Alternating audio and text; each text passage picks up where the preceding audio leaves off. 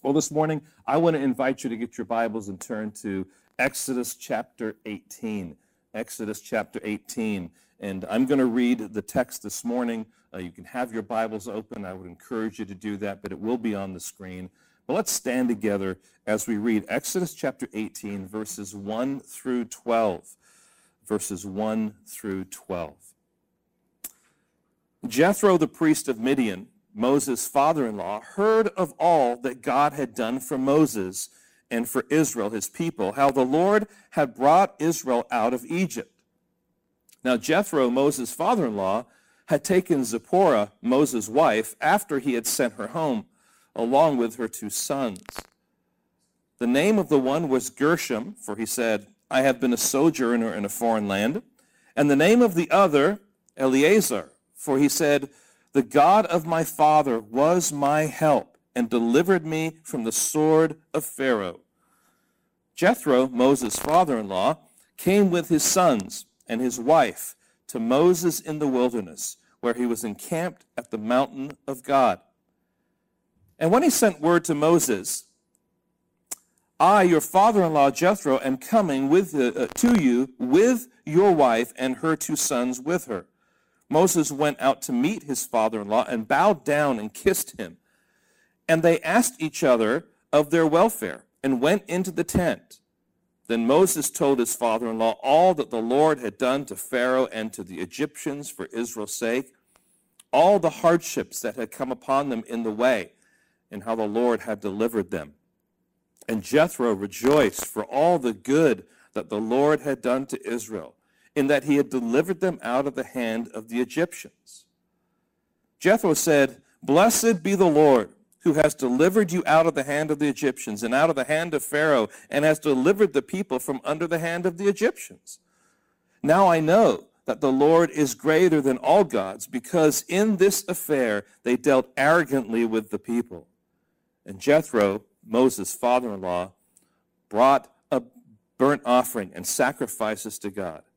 And Aaron came with all the elders of Israel to eat bread with Moses' father in law before God. Lord, we thank you for the opportunity of coming under your word this morning. We are amazed at how relevant it is. We are amazed, Lord, at the, the way in which it feeds our souls week by week. And Lord, we praise you that we have the, the word of God revealed to us, Lord, so that we can know you better, that we can understand what it is you're doing with us, and Lord, that we can pursue what it means to, to, to live our lives in a way that would honor and glorify you. So, Lord, as we come to this text, what we know not, Lord, would you teach us? What we have not, Lord, would you give us? Lord, what we are not, would you now make us? In Jesus' name, we ask these things. Amen. Well, I'm sure that as you notice, this text um, is emphasizing one particular person, and that is the man Jethro.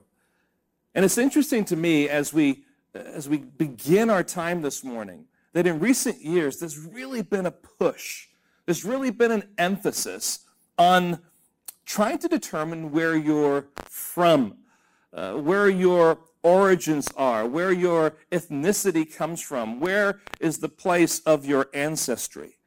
And there's a number of websites out there that have helped people to do that, to determine uh, not just uh, where your, what your family tree is, but who your relatives might be. And there's a desire just to know that you come from a particular place, from a particular country, a particular region, a particular town or village that you can connect to, that you can belong to, and maybe even travel to to, to connect with your roots.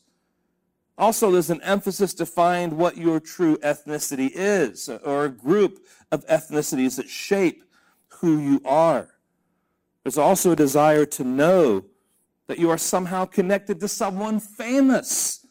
Uh, you know, there's probably some king somewhere or some lord somewhere that, that is somewhere in your family tree. But I think most importantly, uh, they're looking to find possibly someone who is rich and dying and looking for a long lost descendant who wants to come and live in their castle in Switzerland and carry on the family name. But honestly, at the core, we are intrigued because family matters. We want to know who we belong to. And as we come to our text, this text is Jethro, the father-in-law of Moses.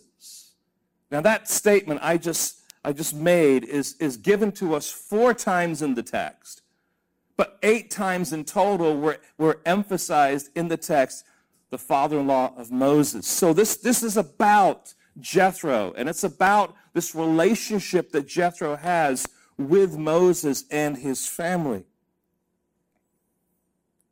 Now, his name, Jethro, is mentioned 12 times in the Bible, but seven of those times are right here in our text. We're told that he's a Midianite. And the Midianites will eventually be enemies of Israel.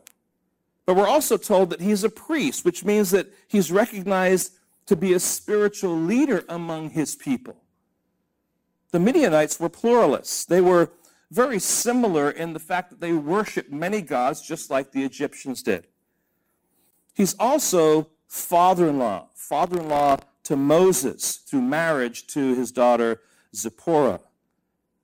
In Exodus chapter 2, Moses is welcomed into the family by Jethro and given permission to marry Zipporah.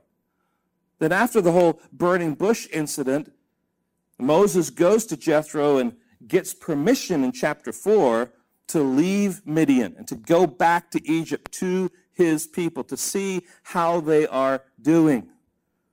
Now, the text doesn't say, but you have to wonder if Moses communicated some of the message that God had revealed to him as he went to Jethro and as he explained part of the reason to go back to Egypt. Now, when we look at this text in light of the context, God is seeking to communicate something very important. If you remember last week, we were in chapter 17, verses 8 through 16, and there we found Amalek, a nomadic tribe outside of Israel who are ultimately opposed to Israel and take advantage of the fact that they're on this journey, in particular, those who are straggling behind, and they come and they attack Israel. They're opposed to the Israelites. And of course, we saw there was a battle, and ultimately Israel was victorious because of God's deliverance and the banner that was held high. Now in chapter 18, we find another person from outside of Israel, from Midian. But this person is not against Israel. In fact, he's very much for Israel. Therefore, there will always be those who oppose, even in a vigorous way, and there will be others who are in the process of being drawn to the God of Israel. What we have here is a pagan outsider being drawn to embrace and worship the God of Israel. What we've been saying is the central theme of Exodus now is demonstrated for us once again that God is seeking to make himself known. Now, certainly so far we've realized that God is seeking to make himself known to the Egyptians, through all the plagues and all the interaction that happened in Egypt.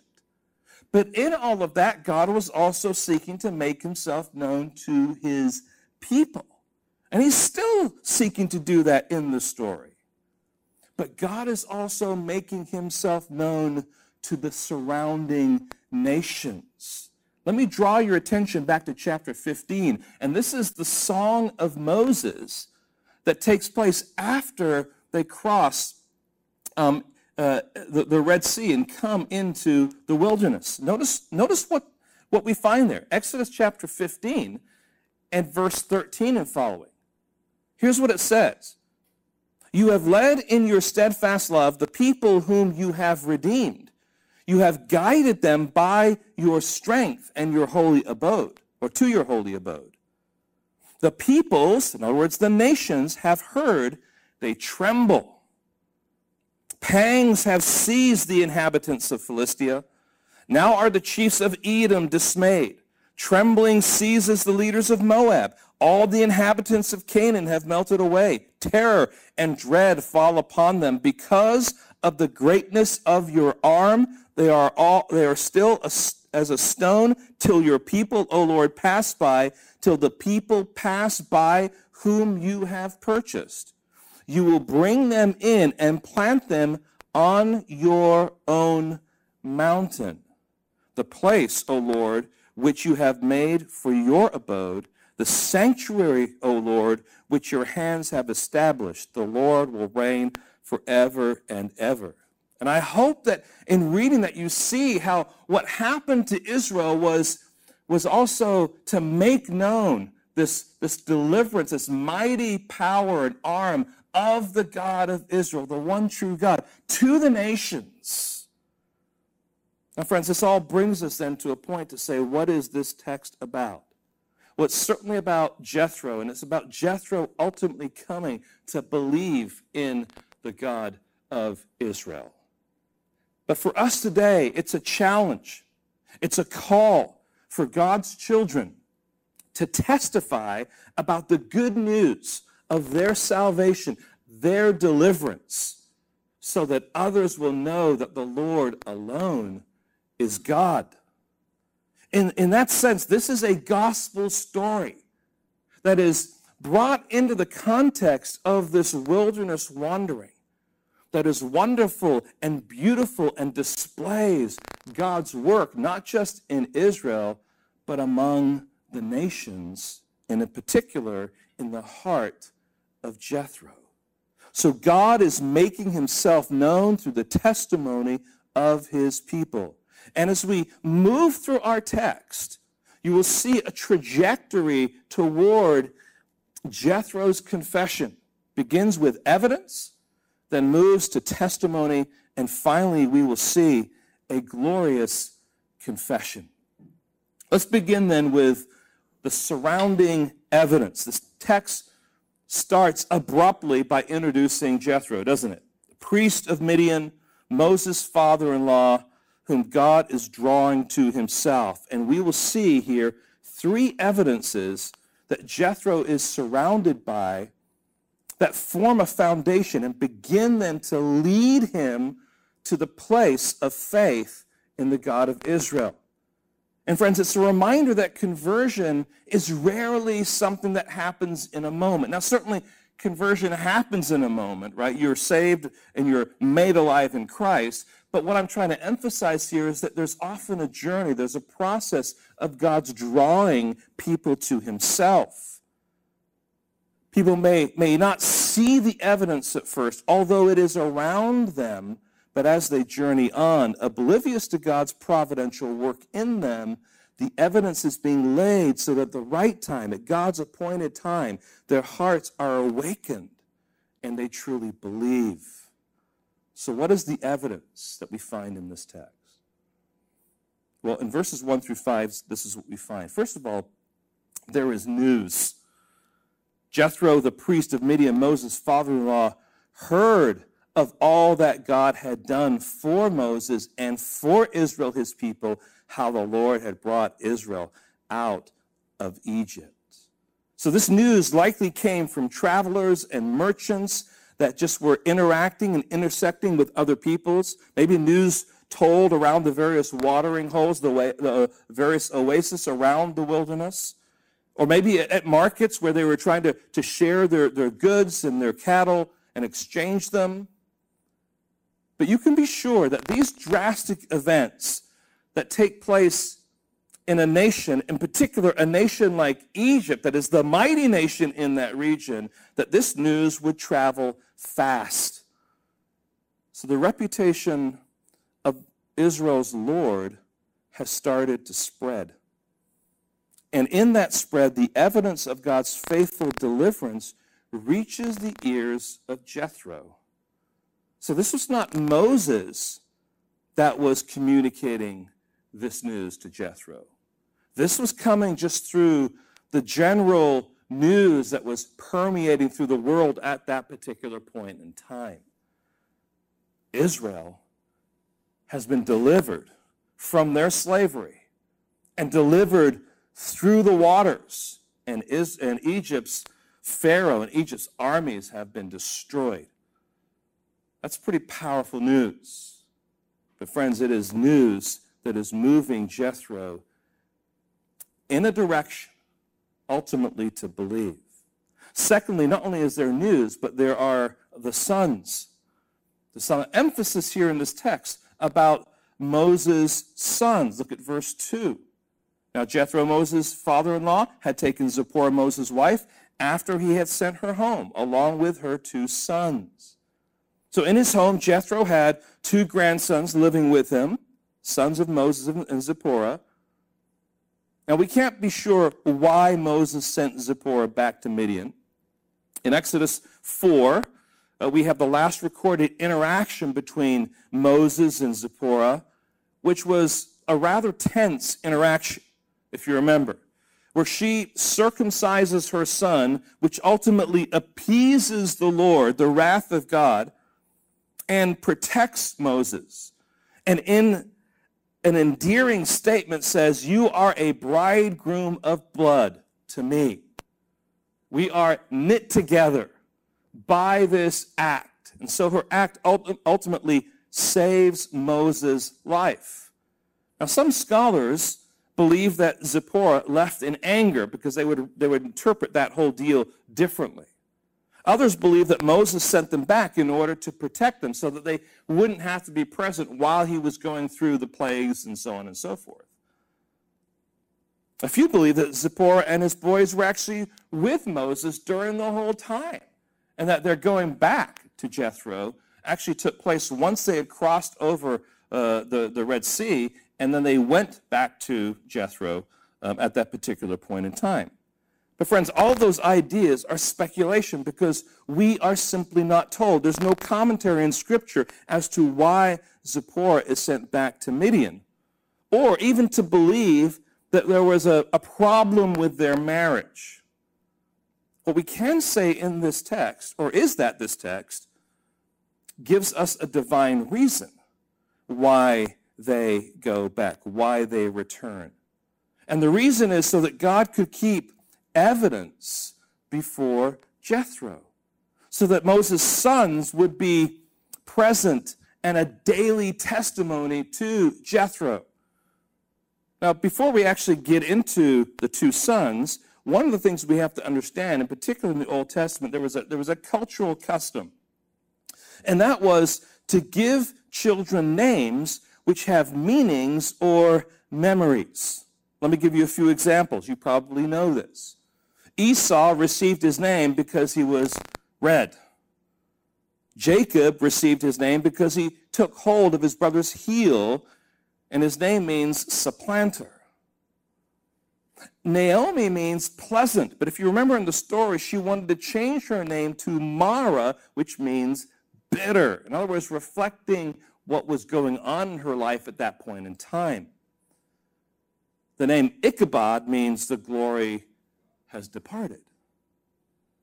Benjamin means son of my joy. You remember the story there. And of course, Jesus means Savior. So the, the, the, name of a child, the naming of a child in that culture was not just something, you know, catalog what's popular this year. Um, it's it's communicating a story. It's communicating a truth. It's communicating a promise or a belief. So here, Moses has named his sons, and their names mean something and testify something. Gershom means sojourner in a foreign land. I mean, that's right there in the text, right?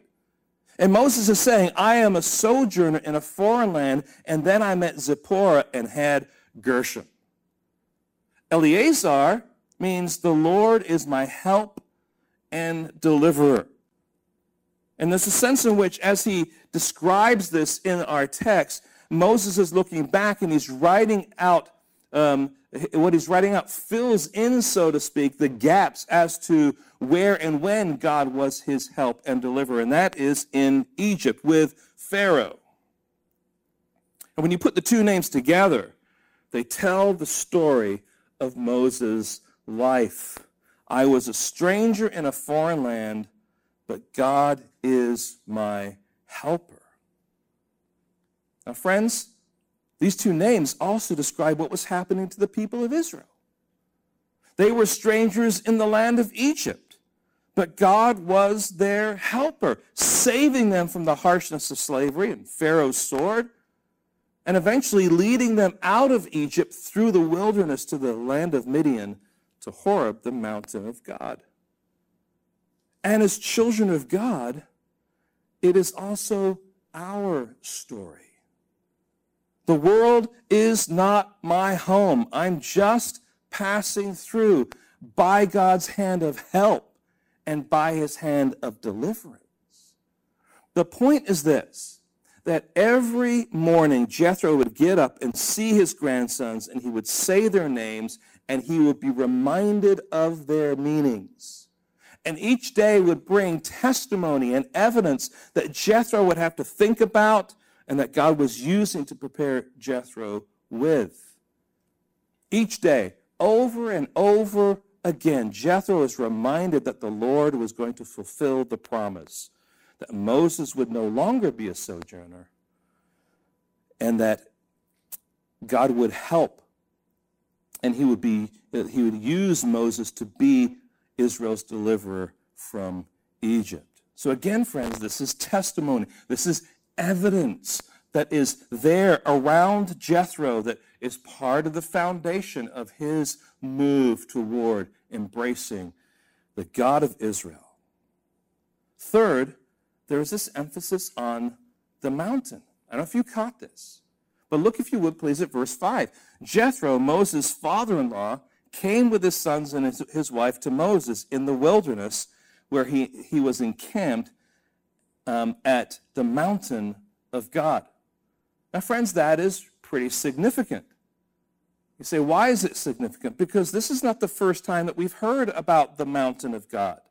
See, Jethro hasn't even seen Moses yet since he left home in chapter 4, but Jethro knows where to go to find Moses. How does he know? Well, if we jump back to chapter 3 in verse 1, uh, let me remind you of what God tells Moses there at the burning bush. Now, Moses was keeping the flock of his father in law, Jethro, the priest of Midian, and he led his flock to the west side of the wilderness and came to Horeb, the mountain of God. And then in chapter 3, verse 12, he said, But I will be with you, and this shall be the sign for you that I have sent you. When you have brought the people out of Egypt, you shall serve God on this mountain. So, where does Jethro go to find Moses' son in law? The mountain of God. Where is Moses standing right now as the fruit of God's promise of deliverance? At Horeb, the mountain of God. See, the promise was given to Moses. But don't you think this is, again, this is speculation, but I think it's reasonable to say, don't you think that Moses shared some of the stuff that God had revealed about what was going to happen? So now, or so how, the question is, how do we validate what God has said is true? Well, you go to the mountain of God and you find out whether the promise is actually fulfilled. Because that's where God had told Moses to go and to worship him after the Lord delivered them from Israel, or delivered Israel from Egypt, I should say. So, friends, get this. This journey to joy is working itself out through the evidence that is surrounding Jethro. The news being spread among the nations, the sons whose names testify of God's provision and help, and the mountain to which Moses is to return when God delivers his people. Now, friends, just, just pause and just think about what God is choosing to reveal to us here. These little details are all important, aren't they? They are significant in telling the story. They're laying out for us the, the, the data, the evidence, the means by which God was preparing and, and, and showing and testifying to Jethro about himself. Now, secondly, I want you to notice not only the surrounding evidence, but the family reunion that now takes place. Jethro arrives at Horeb, the mountain of God, with Zipporah and the boys, And what we have here is a rather typical Middle Eastern family reunion. Now, when we think of a family reunion, we typically think of hot dogs and hamburgers, meeting extended family that we never knew existed, uh, reminiscing about great aunts and uncles that have passed away, uh, looking maybe at a family tree and figuring out who's who, learning about your crazy Uncle Cedric who is on his fifth marriage, or about eccentric Aunt Mabel who has 14 cats. But the reunion that is taking place here is much more like meeting up with your father who's been on deployment in Iraq. You're so glad to see them, to know that they're safe, to wrap your arms around them, to welcome them home. So Jethro arrives with Zipporah and Moses' sons. And what we have here is a great Middle Eastern family reunion. And there are specific things that are in the text that reveal that Middle Eastern culture. And I want you to notice them. First of all, what we find here is that word was sent. All right? So Jethro sends word to Moses that he is coming with Zipporah and his sons. And then what we find is that Moses goes out to meet them. He doesn't just sit back and stay or, or get the house and prepare it and that kind of stuff and wait for them to come. No, he goes out to meet them. And when he gets there, he bows down to Jethro. He kisses him. So what we have here is affection. And then there's this asking of welfare. How are you doing? But there's a warmth, there's a wonder, there's a beauty to this whole ceremony that's taking place here. This is all Middle Eastern custom. And it's telling us that they greet each other with politeness, dignity, and honor. There is a mutual respect and affection being expressed by all. Now, friends, it's a reminder that as believers, we should seek to maintain relationships with family and to treat them with respect as much as possible. This mutual respect is a platform from which they can consider the gospel that you embrace and believe. When we need to learn to be strong in our faith, understanding that they don't know the Lord, but loving them anyways. And friends, if there's not appreciation, affection, or respect, there will be human hurdles created that your unsafe family member will need to overcome to genuinely hear the gospel through you. Friends, God has called us to reach out to the lost, especially in our own families. And of course, oftentimes that's the hardest place, isn't it? But we are to do that with the love of Christ. So we care for your husband or your wife. You honor your parents if they're unbelievers. You're serving your brother and sister who may be an unbeliever. You are showing hospitality. You're strengthening family ties. You're respecting your family members as people. Why? Because your love for them is essential to effective evangelism. Listen, unbelievers don't know if what you're telling them is true. They don't have the Spirit of God living in them to read the scriptures and understand it like you do. They just see it as, as words and stories they can't comprehend. It's not that there's anything magical or mystical, but with the Holy Spirit in us, He illumines the Word of God. He helps us understand. But what they do know, friends, what they can be sure of is that we love them and that we respect them and that we want them around. And sometimes we're afraid of our unbelieving family because of the lives that they live and the choices they have made. We don't want our children to be around them. We fear their influence.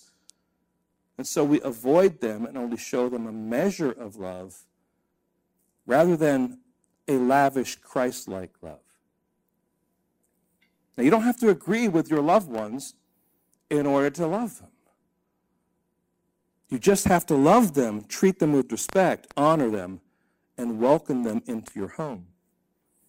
Now, friends, I wonder. I wonder if in our contemporary American Christian culture, if we are guilty of idolizing a safe Christian bubble for our immediate family to the neglect of loving our unbelieving relatives. Do they know that they are loved? Or do they feel treated as second best because they're not followers of Christ? Now, friends, those are, those are difficult questions, and they have some nuances that we have to think through. I'll say something about that at the end. But, friends, there's this mutual respect that we see here in this relationship between children of God and, and one in particular who is not a follower of the God of Israel, but who is being drawn. Secondly, what we find here is honest testimony. And Moses told his father in law all that the Lord had done to Pharaoh and to the Egyptians for Israel's sake, all the hardships that had come upon them in the way, and how the Lord had delivered them. So when they get into the tent, Moses tells Jethro all that God had done. All they had done to Pharaoh, all they had done to Egypt for Israel's sake. And he recounts the events under two headings uh, hardship and then deliverance. In other words, Moses gave testimony to the recent events, and he's not just talking about the good bits. He's also talking about the difficult bits, the times when they struggled, even the times when God's people sinned. Now, if we were in that tent like a fly on the wall, we might have heard something like this from Moses. Oh, Jethro, Pharaoh and the Egyptians thought to do us great harm. They increased the suffering of our enslavement, but God proved himself to be greater than Egypt and their gods especially Pharaoh, all the plagues that he wrought, the way he protected us in the midst of those plagues was truly amazing. And God delivered us. We crossed through the Red Sea as if we were on dry ground. The Lord parted the waters and we went down into the midst of the sea and crossed safely over the other side. Jethro, you should have seen it. But there was trouble ahead. As we entered into the wilderness, we found that there wasn't any water. And the people, they were just discouraged. And we finally found an oasis. An oasis where we, we thought the water was drinkable, but when we, we tested it, we found that it was bitter, and the people began to grumble. It was terrible. But Jethro, you should have been there because the Lord showed me a tree, and he told me to put that tree in the water, and, and he turned that bitter water into sweet water. It was amazing. And the people were able to satisfy themselves on that water. God provided. And then a little while later on the journey, we found that there wasn't any food. We were hungry, and the people were discouraged again, and they began to grumble. But Jethro was truly amazing because in the evening, the Lord brought us quail like you've never seen.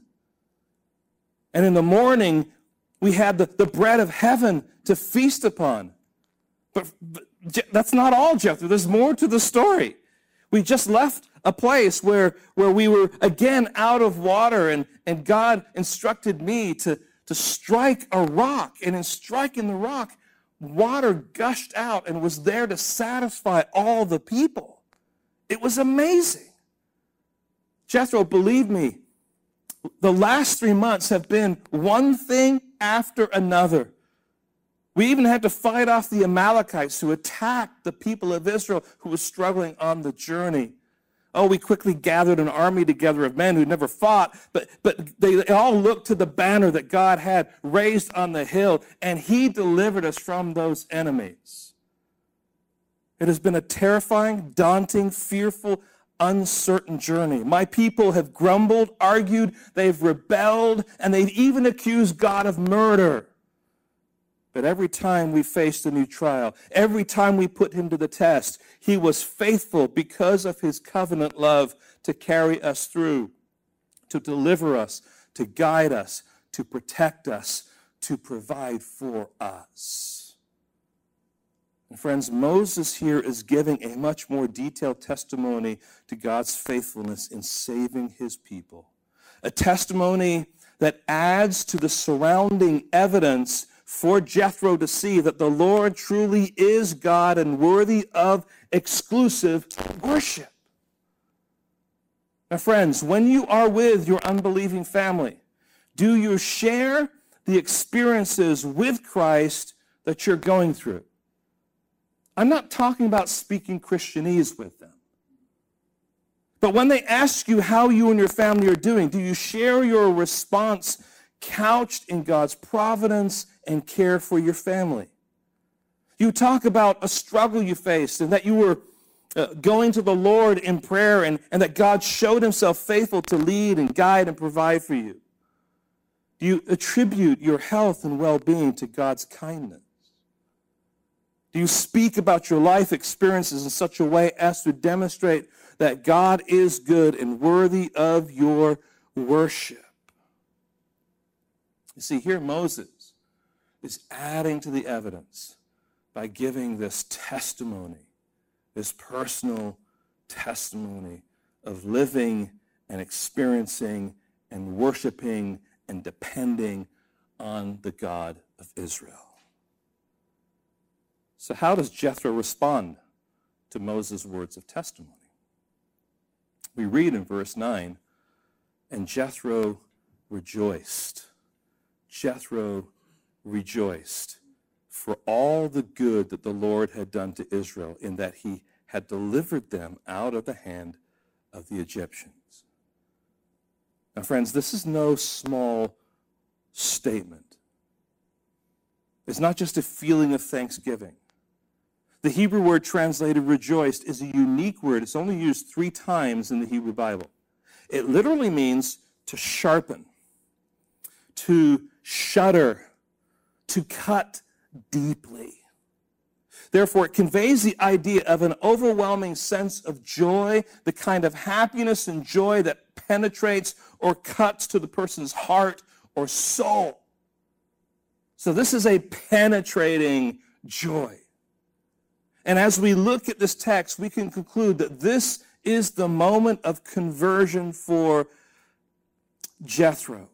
His heart is overwhelmed by the mounting evidence and the testimony before him that he is cut deep with joy because of the news of God's favor by bringing about Israel's deliverance.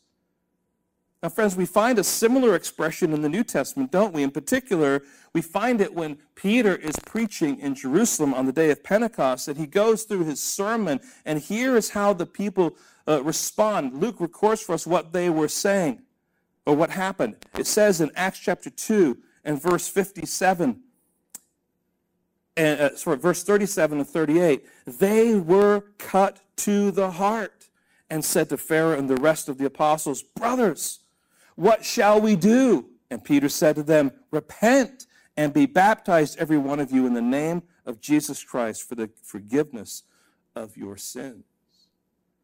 Friends, this, this language is speaking about conversion. It's speaking about God doing a work in a heart, a radical work.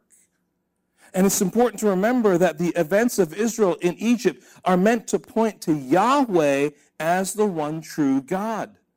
Let me remind you of chapter 9 and verse 16, where we're, uh, we're finding God speaking to, to Pharaoh. He says, But for this purpose I have raised you up to show my power so that my name may be proclaimed, not just in Egypt, but in all the earth. And as Moses' song says, the peoples have heard and they tremble. Friends, our salvation, our deliverance, our story of God's faithful work in our lives is one of the many evidences that God uses to draw people to himself. And, and those whose eyes are opened and whose hearts are awakened will respond with rejoicing at this good news. Now, friends, I wonder if in this time of being sheltered in place, and facing the struggles of COVID 19 restrictions, that your extended family hears more from you about Donald Trump, Nancy Pelosi, or Gavin Newsom when the person that should be coming out of your lips is the one on whom you claim to put your faith and trust, none other than Jesus Christ? You see, what kind of testimony are we giving to our unbelieving family members? It's, a, it's an important question. And it's a powerful question that we need to consider.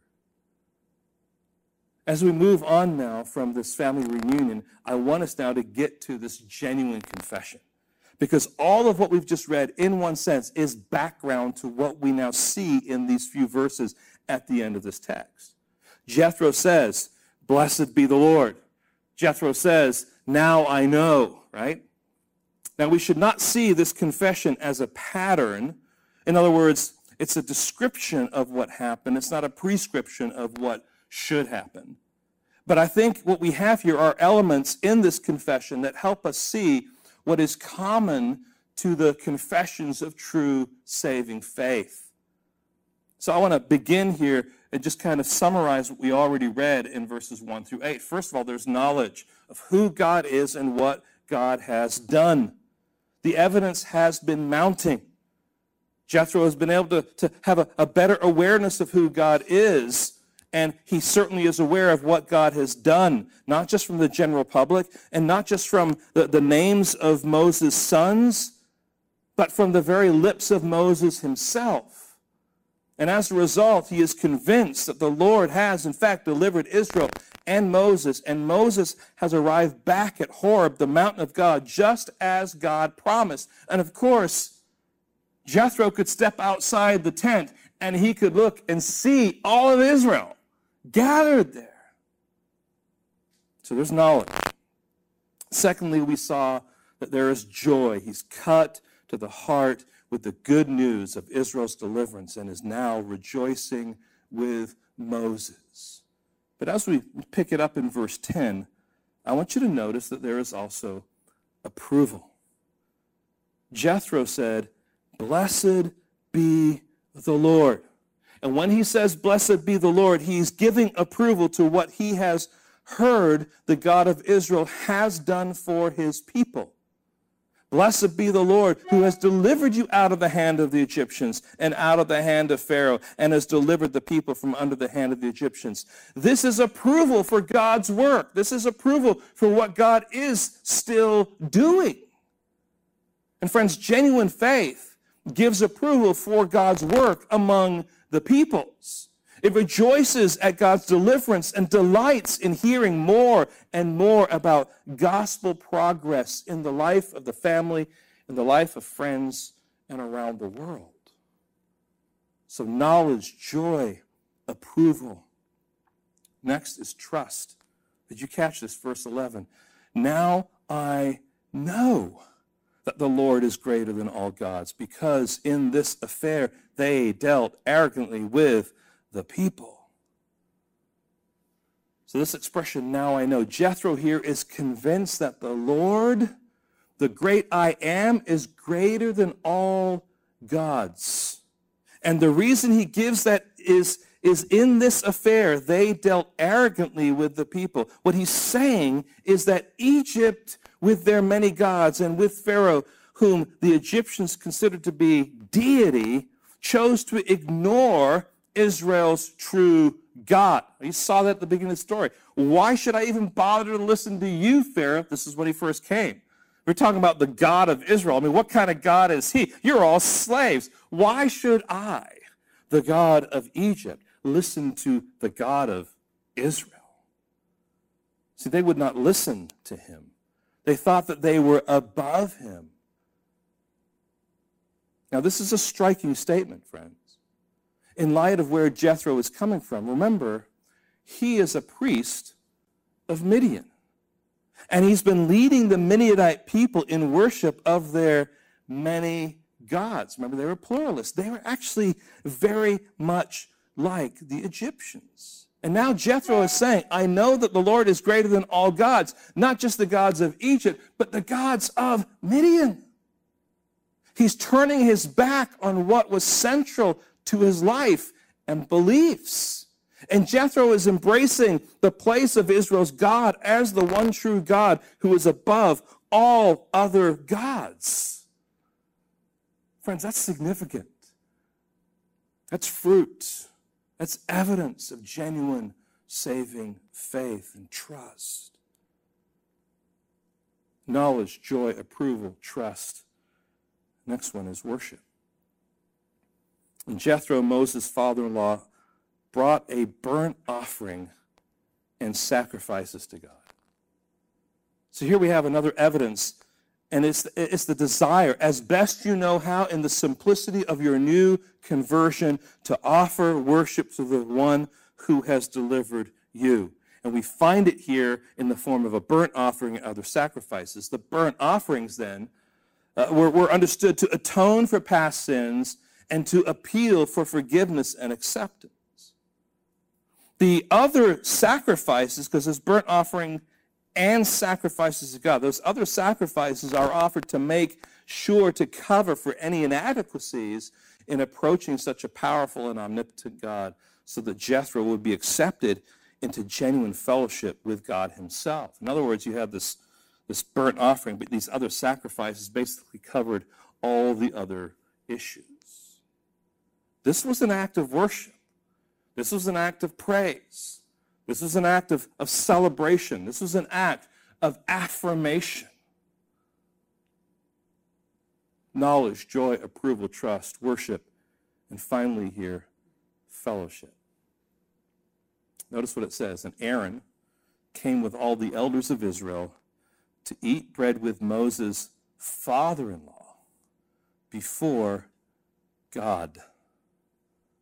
Now, friends, evangelism leads to worship. And Jethro is now worshiping as a member of a worshiping community. But that worship also leads to fellowship. This was likely a covenant meal celebrated by all who are worshiping Yahweh, the God of Israel. In other words, Jethro identifies himself with the people of God, not just in the worship, but also in the covenant celebration and fellowship. Because it says here, they're eating this bread before God. And friends, this is remarkable because, friends, it was the Midianites who brought Joseph into slavery. They will later, in the days of Gideon, raid Israel as enemies of Israel. And in Numbers chapter 25 and verse 17, God will tell the Israelites to treat the Midianites as enemies and kill them. And friends, it's a reminder that the kingdom of God is made up of all sorts of people. And many of those people are from tribes and nations you would never expect to come down and bow down to the God of Israel. And friends, that is the point of this text. God wants us to see that He is working His will in drawing people from every language, people, tribe, and nation, and He is not done. And God has given us a message to proclaim in words in deeds, in attitudes. Now, friends, I want to bring this to a close with a, a number of statements because I think there's things that for us to, to think through here. The emphasis in this text is on the evangelistic efforts through evidence and testimony on a family member. But it can be certainly broader than that, right? But the, the emphasis here is on a family member. So I want to carry that theme out. Much of what we said here can also just be general principles to reaching out to the lost, but I think family members can be difficult to interact with at times.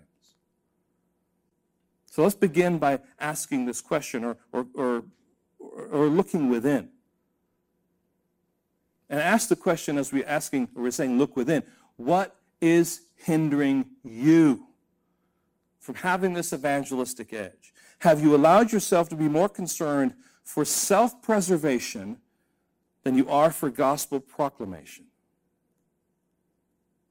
Am I going to am I going to bow down and worship self-preservation, making sure my family is safe, making sure that they're unaffected, making sure that nothing, no bad influences come and, and somehow have an effect on them, or am I uh, this, uh, uh you know, uh, doing that to the neglect then of gospel proclamation? Now, friends, the Christian bubble has its place, but it is an attempt to have an earthly utopia when God has actually called us to be in the world, but not of the world. The utopia that is awaiting us is a utopia in heaven, right? And the church is the Christian bubble that we are thankful for and enjoy. In the midst of the world, there are pockets, havens, places where God's people gather together and find encouragement and strength and, and, and help and when they're fed by the word, they're encouraged by all the one another's that take place. But then they have to go back out into the world and interact with the world. But I wonder whether or not what we've done is created bubble, bubble, bubble, bubble, bubble, and we're actually not interacting much with the world. See, we're called to live our lives in the world, not to love the world or the things that are in the world, but to live our lives as salt and light in the context of an unbelieving world. That doesn't sound like bubble safety to me. Now, I'm not saying that Christians should, you know, ab- abandon homeschooling or abandon Christian schools. I'm simply asking you to consider if you have developed an attitude of self preservation that has had a negative impact on your gospel proclamation, in particular with your family. Have you been guilty of distancing yourself from your unbelieving family when God has given you the opportunity to pursue them in a Christ like way for His glory? Now, on the other side of the coin, I'm certainly not advocating that you ignore your responsibility to guard your heart, to protect your children, or to practice discernment or wisdom simply to have a gospel witness. All right? We, we have to sort through these things with wisdom and discernment. But I, I think there's, it's much easier just to say, you know what, let's just live in the bubble. But when we do that, friends, we let the joy of gospel proclamation slip away because we have been so comfortable in the bubble that we've created. It's certainly easier, isn't it? You don't have to sit down and have discussions about what's going on in this world and what does it look like and what do you think? And it's just better we want to we want to have an echo chamber that just says the same thing. We understand it's the church. We want to we want to hear the truth of god. But it's much easier to not have to have that kind of engagement. Look within. What is hindering you? Secondly look around. Who is looking at you? As i started to talk about jethro this morning and our need to be a witness to our unsaved family what faces came to your mind? Because there were faces that came to your mind. I'm sure there were. I'm sure there are right now. And the question is, what are you doing in your life to take time to show them and speak to them and testify of God's faithfulness? Now, I'm not talking about being preachy. I'm not talking about forcing them to listen to your stories, you know, a bait and switch kind of a conversation. But I'm talking about natural, free flowing gospel proclamation that speaks to both love uh, them as well as glorify God. You just speak naturally about the fact that, you know, yes, this week I was, I was having some difficulty and I took some time to pray and and someone came by. It was just really God's blessing that he did that. You know, it's, it's casual. It's not Christianese. It's just talking about where your trust is and how you think through life and, and how you see God's hand at work. When you do that, you're allowing the mounting evidence to take root in God's timing. Friends, hear this. It's never too late to initiate a relationship because you love your family and you want to glorify God. Third, look within, look around, look up. And the question here is who is at work in you? If there's one theme screaming from this text, it's this don't give up on your unbelieving family. Trust God to be giving evidence of Himself through His own means and also through your example to bring about and to draw people to Himself. And when you have opportunity, testify to the goodness of God. Speak about the difficulties you face, how hard it's been. Speak about the uh, provision of God, how He provides. In, in the end, as we are all gathered together in heaven, and we're singing the song of Moses and the Lamb, just listen to what it says. Revelation chapter 15, verses 3 through 4. Great and amazing are your deeds, O Lord God Almighty. Just and true are your ways, O King of the nations. Who will fear, O Lord, and glorify your name? For you alone are holy. All nations will come and worship you for your righteous acts have been revealed. You see the connection here. What we have in our text is God's evidence brought about to one particular person. The surrounding evidence, the testimony evidence, the rejoicing and the confession and declaring that the, the God of Israel is the only God. He's above all other gods. Who can do that? Friends, you can't. You can't make that happen. God has to make that happen. And God is the one who's at work in them, but God uses means. And one of the means he uses is the faithful testimony of his children in the lives of those who are unbelievers. And we just trust that in our faithfulness that God is doing his work and accomplishing his purpose in drawing people to himself. Let's go to the Lord in prayer. Lord, we thank you. We thank you for this example, Lord, because we have friends, we have loved ones, we have acquaintances, we have co-workers, Lord, who do not know you. And sometimes, Lord, it, it, we, we are awkward in thinking about truly answering a question or sharing uh, how we are wrestling with things that are happening in our lives. We want to testify of your goodness, but often out of self preservation, we don't. Lord, give us freedom to speak of your majesty, your goodness, your providence, and your deliverance in our lives. Lord, help us speak freely about how you work day by day. Lord, help us to, to speak freely of your kindness.